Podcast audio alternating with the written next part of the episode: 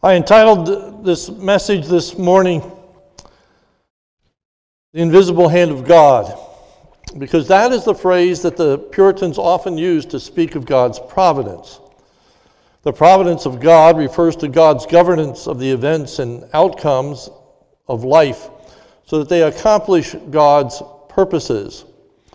The governance of God they pictured as God's hand over and in the events of life. Let me give you an illustration. When my children were little, when we'd go to a very crowded place such as a fair, and we'd be engulfed with an awful lot of people, the children were very small and couldn't see over the top of other people's heads.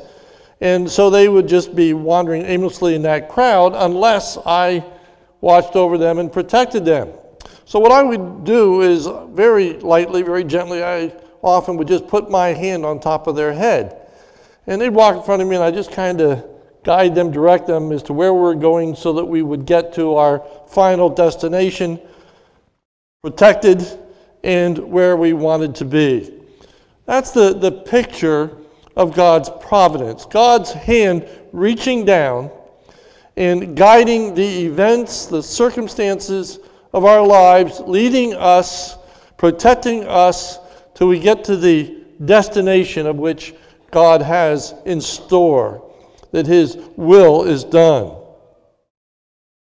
God has a hand in all the events and their outcomes so that He leads and protects His people to the desired destination for our lives. God was providentially watching over and protecting David by his invisible hand. Last week, we left off at 1 Samuel 23, verse 14. I draw your attention there. 1 Samuel 23, 14, the last verse that we considered last week. And David remained in the strongholds in the wilderness, in the hill country of the wilderness of Ziph. And Saul sought him every day. But God did not give him into his hand. Saul was seeking David every day, it states in verse 14. But notice that God was delivering on a daily basis. For it says at the end of verse 24, but God did not give him into his hand. The constant threat was being met with God's constant protection. On a daily basis, Saul is out to seek David's life. And yet, God does not deliver David into his hand. God's invisible hand of providence was so guiding the events of this world that God's protection and purposes were being achieved in David's life.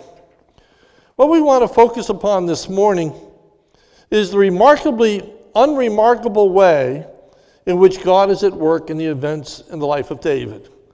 I'd like you to remember that phrase. I'd like you to, to take it with you and think of it often. The remarkably unremarkable way in which God is at work in our lives. The remarkably unremarkable way. That is, that God uses the ordinary events of our lives to accomplish His purpose, His ends. The narrative opens with David's awareness that Saul was seeking to kill him in verse 15. David saw that Saul had come out to seek his life. What we fail to see in some of the English Bibles is that verse 15 is directly related to the verse 14. In verse 15, there is the little word and missing in the English Bibles that is present in the Hebrew. That often happens uh, I think the translators must think it gets to be redundant, that they leave out a lot of ands. But uh, the King James translates it well when it states in verse 15, and David saw that Saul was come out to seek his life. David saw that Saul was out to get him, but what David was losing sight of was God's protection. The danger was real. That was easy to see. But the daily protection of God, that was more difficult to see. For God's hand is invisible. David saw the danger, but he was losing sight of God. How do we know that? Well, because of the word fear in verse 27. Look at verse, uh, uh, excuse me, verse 17. if you look at verse uh, 17 of 1 Samuel chapter 23, this is Jonathan speaking, and he said to him, Do not fear, do not fear. It appears that David was wrestling with the Lord's help. There are 14 different Hebrew words that are translated into English as the word fear. This particular word has a very specific connotation. It's the fear of inadequacy, it's the fear of weakness, it's the fear of giving help, of uh, the inability to keep on going, the fear that we are going to give up, the fear that we're not going to make it. It's not the fear of an adversary, but rather the fear of letting go, of giving up, of despairing, of losing one's trust in God. He was beginning to doubt God's protection of him. He was finding it difficult to see God at work in his life. He was growing weary. Day after day after day, Saul is persecuting, chasing after David. And he doesn't see any change. He doesn't see any movement. He doesn't see an ultimate deliverance in the sense that it's over, it's complete, it's done, the victory's been accomplished. Oh, yes, he's not been handed into Saul's hand, but in the back of his mind, it's, it's only a moment away. It's coming soon. He's getting closer and closer. And so he is despondent. Well, Jonathan is going to be used of God to strengthen David. Now, what David needed to see and what we need to see is the invisible hand of God. That God was indeed not giving David into the hand of Saul, and that God's invisible hand would continue to protect David. And that David needed to hold on to God tightly. The scripture states that Jonathan strengthened David's hand at the end of verse 16 and strengthened his hand in God. So, what does that mean? Well, this is a, a wonderful word picture that is seen in both the ESV and the King James versions of the Bible. The NIV and the NAS simply translate this is that he was encouraged, him and God. Well, certainly that's the bottom line. That, that's what the gist is that David is going to be encouraged in God. But the word picture is, is very helpful. He strengthened his hand in God. The picture is of, of David reaching out to God. And as David walks through life holding on to God, his hand is getting weaker and weaker. He's getting more tired and more tired. As the events and circumstances are compounding, David's getting weaker and he's about ready to let hold, let go. I don't know if I can hold on anymore. I don't know if I can do this. I don't know if I can make it. I'm tired. I'm fed up. And so David is holding on to God. And Jonathan is sent to strengthen that grip, to make it tighter, to make it more firm, to once again be strong in his relationship to God. We sing a wonderful chorus that says, uh, God will hold me fast. And that is a wonderful truth. For God's invisible hand will not let us go. But there's also a flip side to that coin, and that is that God holds on to us, and we must hold on to Him. Our faith, our trust, our confidence needs to be holding on to God and to hold on to God tightly. This morning, we want to see the providential way in which God strengthens David's hand. So the theme this morning is providentially, God works in a remarkably unremarkable way to accomplish his purposes. That God uses the ordinary events in life to accomplish his extraordinary purposes. We're to learn that God is remarkably, unremarkably at work in our lives. Hopefully, we will see the ordinary events of life in a different way this morning. So we begin by first looking at God works in a remarkably unremarkable way to strengthen David's hand by working through Jonathan. On the one hand, it was rather unremarkable that God would use Jonathan to strengthen David's hand. If you notice in verse 16, it says, And Jonathan's Saul's son rose and went to David at Horesh and strengthened his hand in God. So, so God used Jonathan. It doesn't surprise us that Jonathan would go and encourage David. Jonathan was a good friend of David. In fact, Scripture tells us that he loved David. Jonathan was also a very godly individual. And so it's not unusual that God would use such a person as Jonathan to go and be a help to David. And yet, there is a remarkable element that God would use Jonathan. It doesn't surprise us that Jonathan would go and encourage David, but it should. It should. Don't lose sight of the unusual nature of Jonathan's friendship to David. If you notice in verse 16, the text reminds us that Jonathan is Saul's son. If you look at verse 16, and Jonathan, and then the appositional phrase, Saul's son. This is not the first time that we've been in, uh, in, uh, we've encountered Jonathan. We know very well who Jonathan is. So why does it identify Jonathan as Saul's son? Why does it tell us that? We all know that. We've been in chapters which we're well aware of who Jonathan is. Well, it's so we don't lose sight of that fact. That we would still marvel at Jonathan's helping David. This is Saul's son that we are talking about. This is the son of the archenemy. This is the son of the king.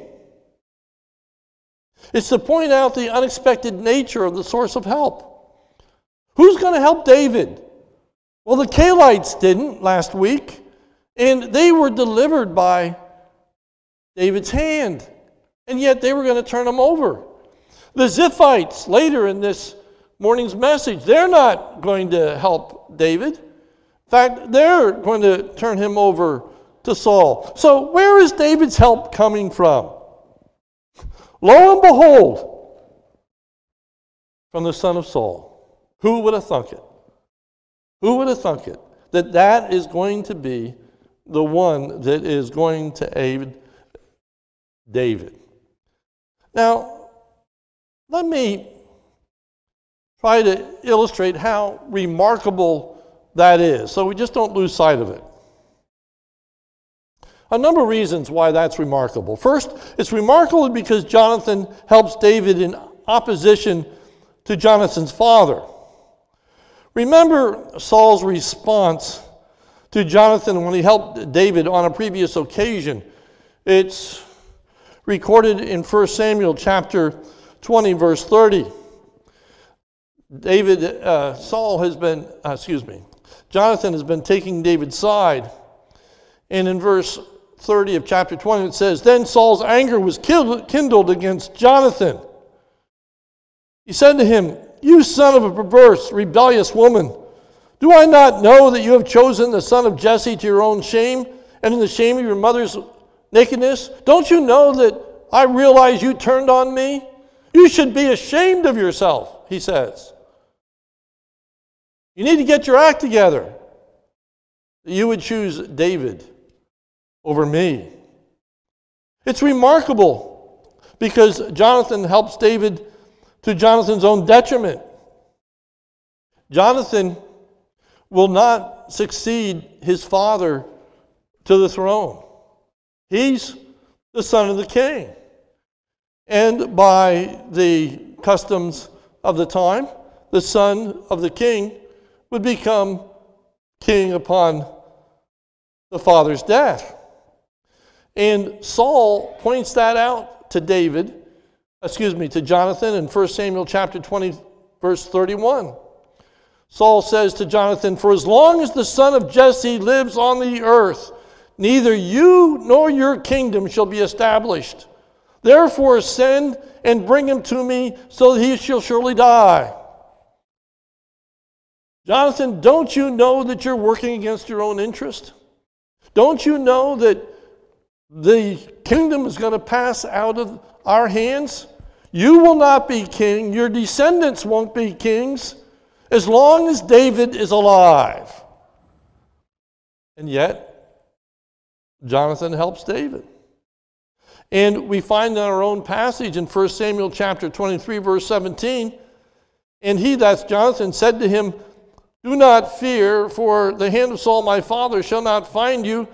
You shall be king over Israel, and I shall be next to you. I will support you. I will help you. You will be the king. And I will be on your side. That's a remarkable sense of, of humility.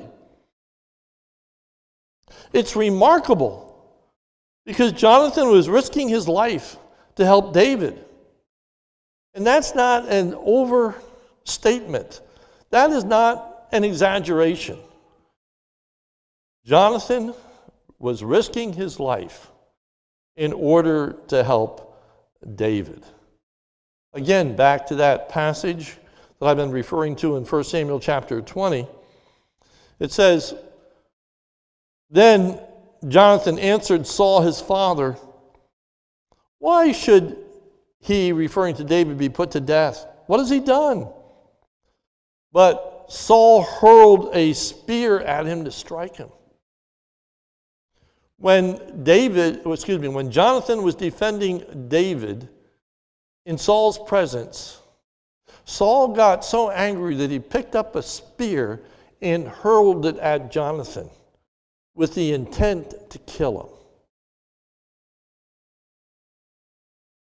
That's how angry he was. He tried, didn't threaten, he tried to kill Jonathan. Missed him. Missed him by the providence of God, but missed him. But he tried. He tried. So Jonathan was risking his life in order to help David. Jonathan was willing, at great personal risk, to befriend David. If Saul thought Jonathan was betraying Saul before, how much more on this occasion?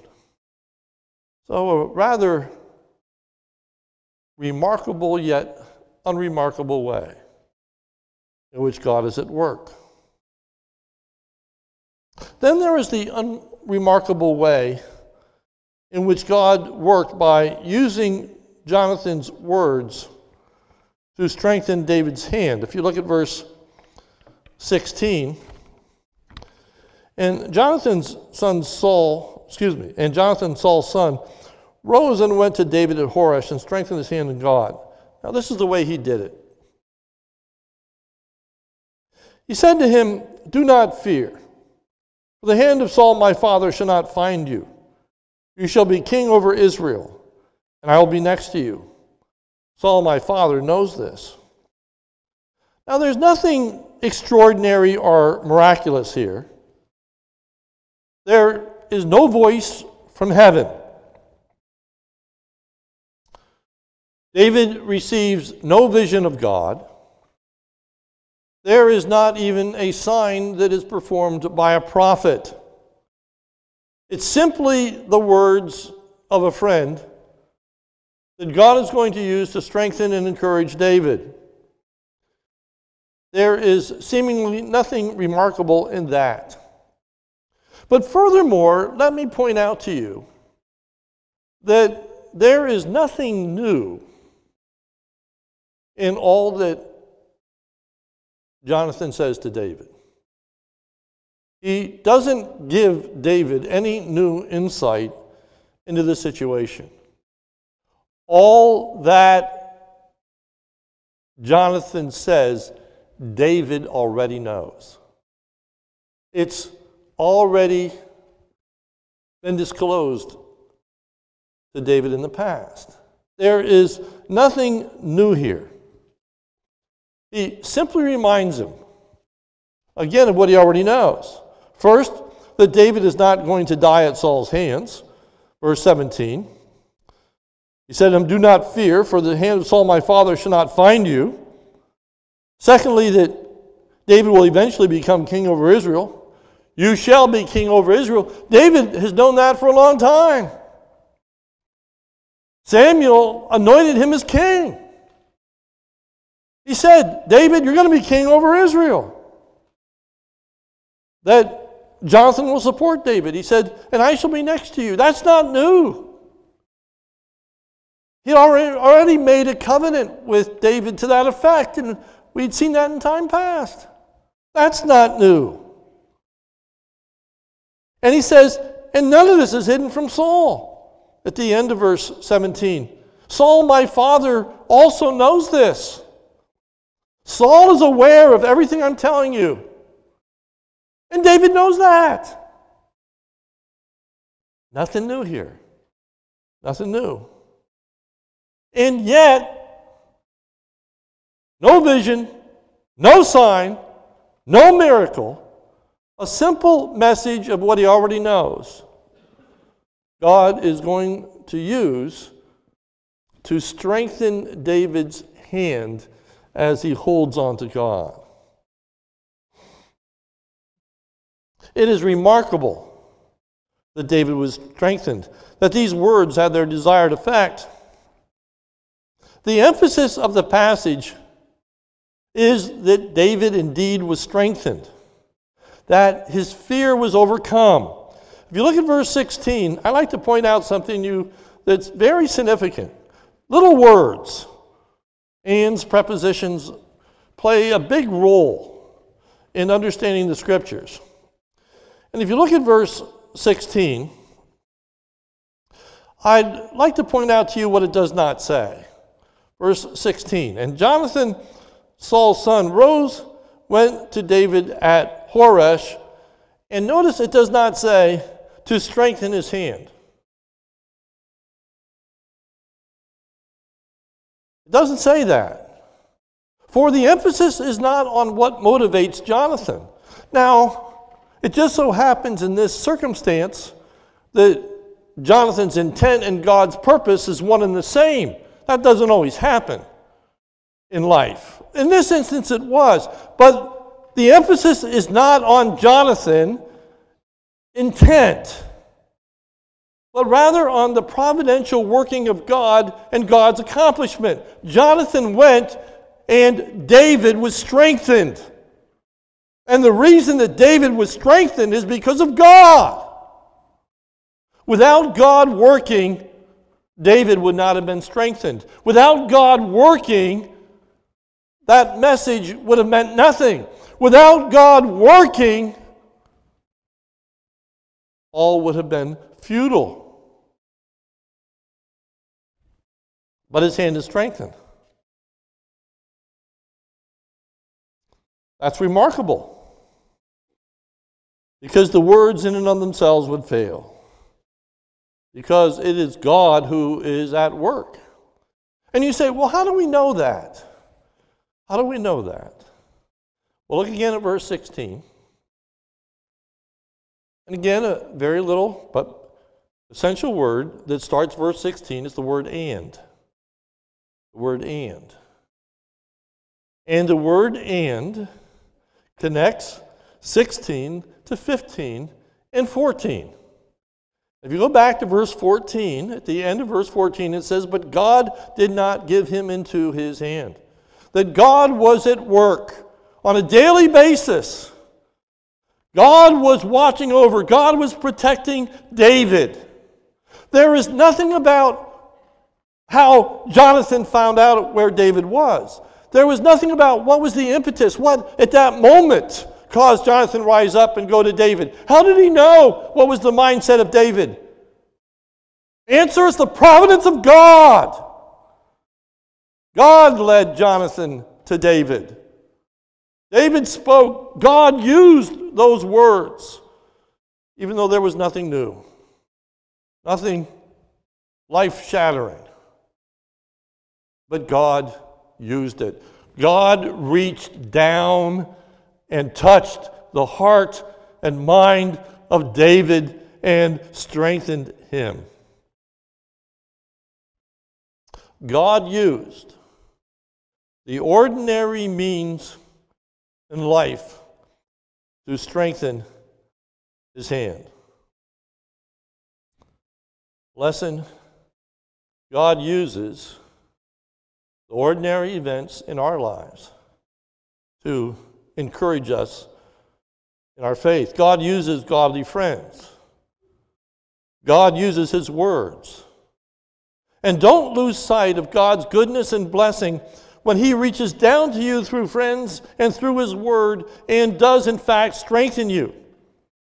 If you come to church and you hear a message and are helped, you have met with God. God has reached into your heart, for there are many who come who are not helped. There are many who go away in unbelief. It's not because a person hears, it's because of the sovereign working of God.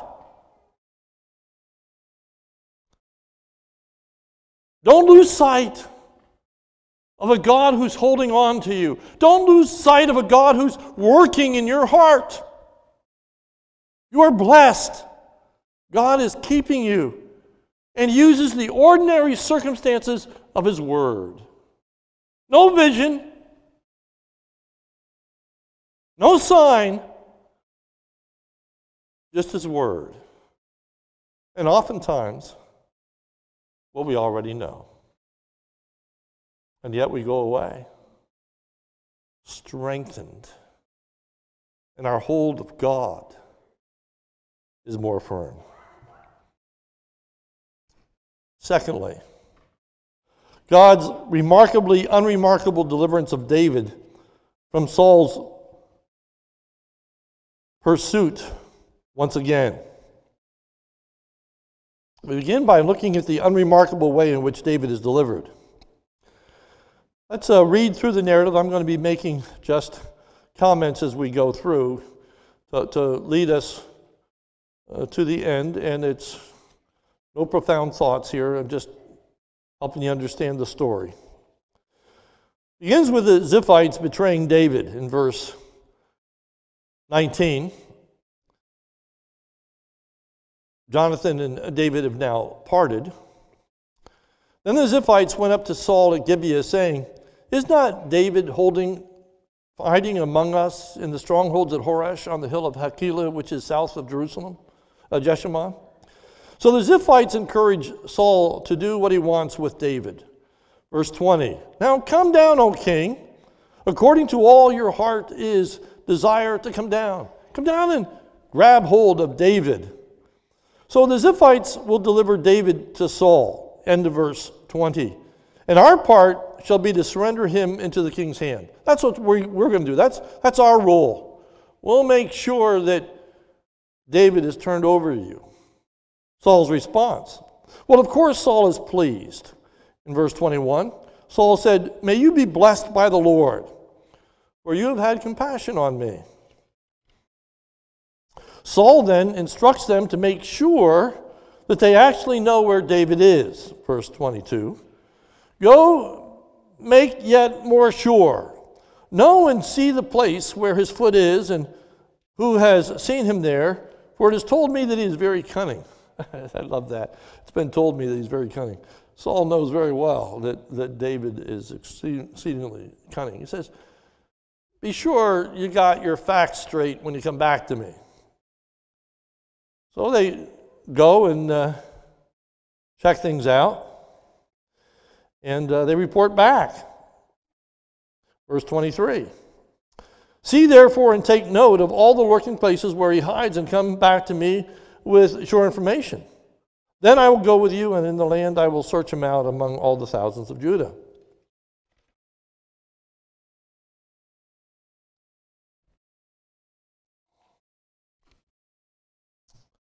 Saul then speaks of the relentless nature of the pursuit that he will make of David. Verse 23 See therefore and take note of all the lurking places where he hides, and come back to me with sure information, then I'll go with you. And if he is in the land, now this, I will search him out among all the thousands of Judah. All right? You just tell me where he is, and I'll do the rest. I don't care if there are thousands of people that I have to work through. I'm going to grab that guy. I'm going to capture him. You just tell me where he is, and I'll get a hold of him, and nothing's going to stop me. So Saul chases after David, and the chase scene develops, and there's a suspense that we are to have as this chasing develops. The Ziphites serve as scouts, verse 24. And they arose and went to Ziph ahead of Saul. Now, David and his men were in the wilderness of Maon in the Arabah on the south of Jeshimon. They're in the wilderness, they're in an uninhabited area. They're in a place where they're not going to be betrayed, that nobody's going to turn them over like the Keilites wanted to. So they're out in the middle of the wilderness. Saul and his men enter into the search for David, verse 25. And Saul and his men went to seek him. However, David is informed about what Saul is doing. Verse 25. Saul and his men went to seek him, and David was told. So David knew that Saul is out on his heels. So David flees to an uninhabited area. Verse 25 Saul and his men went to seek him, and David was told so. So he went down to the rock and lived in the wilderness of Maon.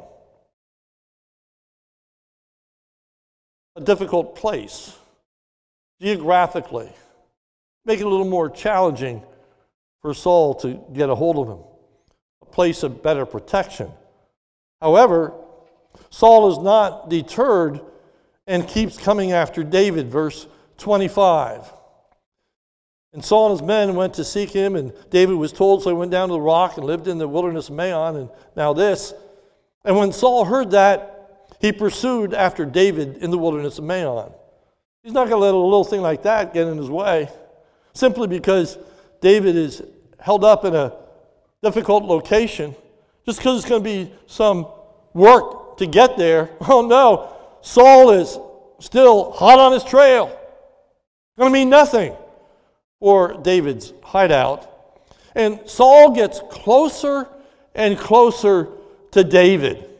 Verse 26 Saul went on one side of the mountain, and David and his men on the other side of the mountain.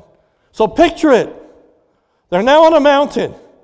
David on one side and Saul on the other side. However, that doesn't keep the situation very long, for Saul is going to divide his troops and go around both sides of the mountain and entrap David. Verse 7 David is trying to get away as fast as he can. Saul went on one side of the mountain, David and his men on the other side of the mountain, and David was hurrying to get away from Saul. However, Saul had David surrounded at the end of verse 26. As Saul and his men were closing in on David, they were getting closer and closer to David. David had nowhere to go. David was hemmed in. They are ready to pounce.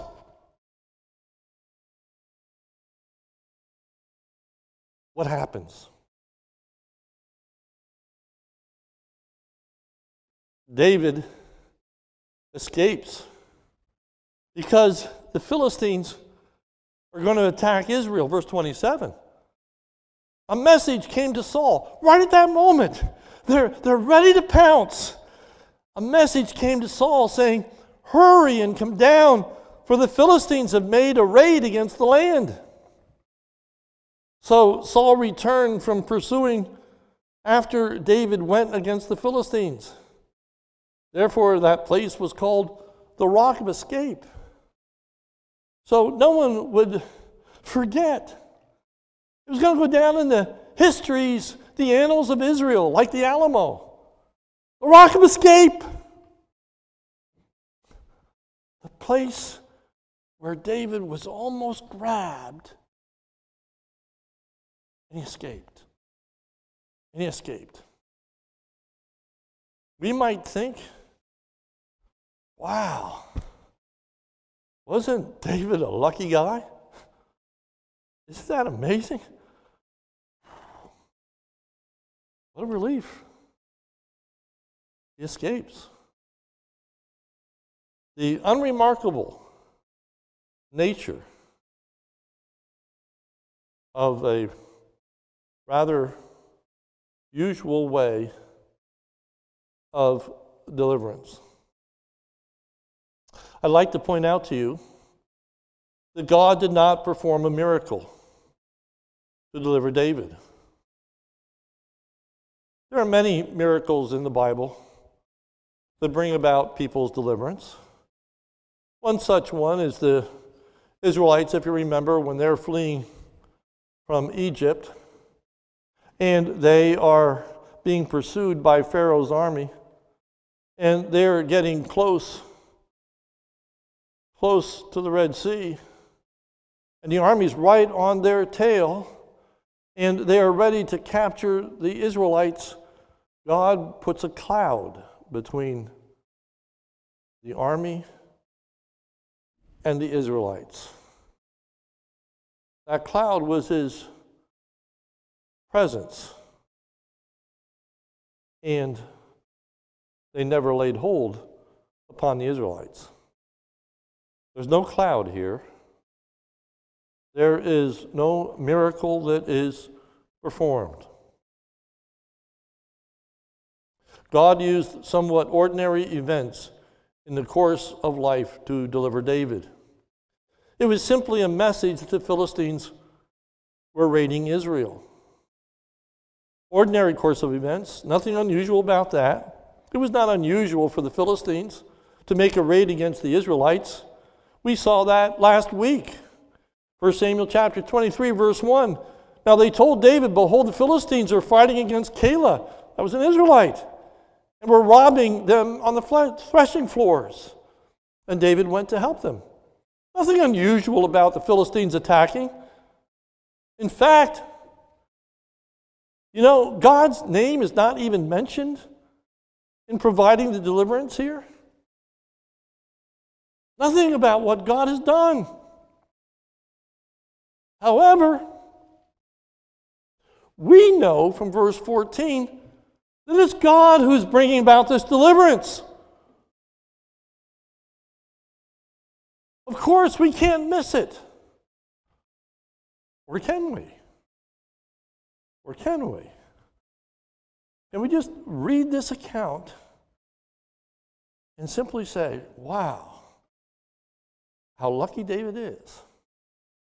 Or can we sit back and stand in amazement of the sovereignty of God and His providential working in the events and circumstances of life? That He would use a wicked people like the Philistines to be an instrument of delivering David. Doesn't surprise us that God would use Jonathan. Ah, but would God use the Philistines? Yes. Yes, and he did. It doesn't surprise us that the Israelites would send for Saul for help in delivering them from the Philistines. But it should surprise us that Saul is willing to help them. There is a tremendous irony here in Saul's departure and chasing after the Philistines. Notice verse 28. So Saul returned from pursuing after David and went against the Philistines. The irony of Saul stopping of this pursuit of David in order to fight the Philistines is incredible. First, remember just last week that Saul was indifferent to the Philistines when they were fighting against the people of Keilah. They had heard that the Philistines were raiding against Keilah, a Israelite city. Saul does nothing. Saul's indifferent. Saul doesn't care. But David goes and delivers those people. Remember that Saul was willing to go and fight against his own people at Keilah. He threatened them. He said, If you don't hand over David, I will destroy you. Here is Saul, the one who is willing to destroy cities in Israel in order to capture David, stops chasing David in order to go to deliver a city in Israel. Remember that Saul says he will stop at nothing to get David. He says, If he is in the land, I will search him out among all the thousands of Judah. I will do whatever it takes. Nothing will stop me, Saul says. Finally, finally, there is David. Finally, they're closing in. Finally, they are ready to capture him. And this message comes, and he stops. He stops dead in his tracks and leaves. Verse 28. So Saul returned from pursuing after David and went against the Philistines. There, that place is called the Rock of Escape. There's God's hand. There's God at work. So close. And Saul turns around and goes to deliver a city that before he cared nothing about. That's the Lord's goodness. That's the amazing providence and hand of God. So, in conclusion, in conclusion, can you see God at work in David's life? Can you see how God orchestrated the events, bringing people into his life, such as Jonathan, protecting David from Saul on a daily basis? He is to be praised, he is to receive glory. But the takeaway from us this morning is can you see God at work in the course of events that come into your own life? Are you able to see an invisible hand of providence that's guiding in direction? Are you careful not to just chalk up to coincidence or luck or good fortune? The many blessings that we receive on a daily basis. The ordinary course of events. The fact that we have a job is God's provision for us of our daily bread. The fact that we go on a church on a regular basis is God's provision for us to hear His word and to be strengthened and to be helped. God works through the ordinary circumstances of life. That's how God primarily works. That's how He usually works. That's what we can expect in our lives. The miracles, the voices, the signs are a rarity. Our God can do that. He can perform the miracles. He can perform the signs. But even more than that, He can control the everyday circumstances of our lives. He can take our enemies and turn them on a dime, change their hearts, their attitudes. So once Saul was not ready to help his own countrymen, now is ready to help. When before would say nothing is going to stop him, now stops. That's the hand of God. That's God at work. And that's how God does work. God's invisible hand is leading you every single day. God's invisible hand is watching over you. God is protecting you. God does not slumber nor sleep. You need to fear no evil. God is at work in your life constantly. Constantly. But it's an invisible hand. It's an invisible hand. You can't see it. You can't see the hand. But with an eye of faith, you can see the events. You can understand the outcomes. And you give glory to God. Not Jonathan, not the Philistines, not Saul. This was God at work. God strengthened David. So be strengthened. Hold on. Hold on to God. Don't grow weary in well doing. Don't give up. Don't disparage. Don't say, My circumstances haven't changed. Don't say everything is just going on as usual. Don't give up because God is at work. God is achieving his purposes. God is bringing an end. This isn't the end of Saul pursuing David. We'll see event after event. It doesn't mean that from now on David just sits back and relaxes. But it does mean that once again God has been faithful. Once again God has delivered.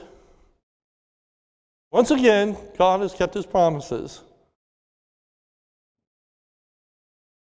With the wonderful difference from now on in David's attitude. David's going to really become mighty in the next series of events because his hand has been strengthened. He's holding tight. His doubts have gone. See the goodness of God and his invisible hand at work in the people that God brings into your life, that he uses to help you spiritually. Don't take it for granted. Thank God for that individual, that friend, that person who ministers to you. That's God's grace. See the goodness of God and His visible hand at work. When God brings you comfort and strength from His Word. If you are helped by His Word, if you are encouraged this morning, it's because of God. God has today reached into your heart. And God has strengthened you because His Word, apart from His Spirit, will profit nothing. But His Word, applied by His Spirit, achieves His purpose and His end. See God's work in the ordinary events in circumstances of life, all that you face, God is at work. We know that all things work together for good, for them that love God, for those who are called according to his purpose. Nothing new, but may we all be strengthened. Let's pray. Almighty God, we commit ourselves to you anew and afresh today, thanking you for your invisible hand of providence that leads and directs in the ordinary circumstances of our lives to bring about your purposes to accomplish your ends. O oh Lord, strengthen us if we are weary. Strengthen us if we are tired. Strengthen us if we are finding it difficult to hold on. Lord, I thank you that you're always holding on to us. Your hand is always upon us, and you will not allow us to ultimately fall. O oh Lord, help us to see your hand. For it's in Jesus' name we pray. Amen.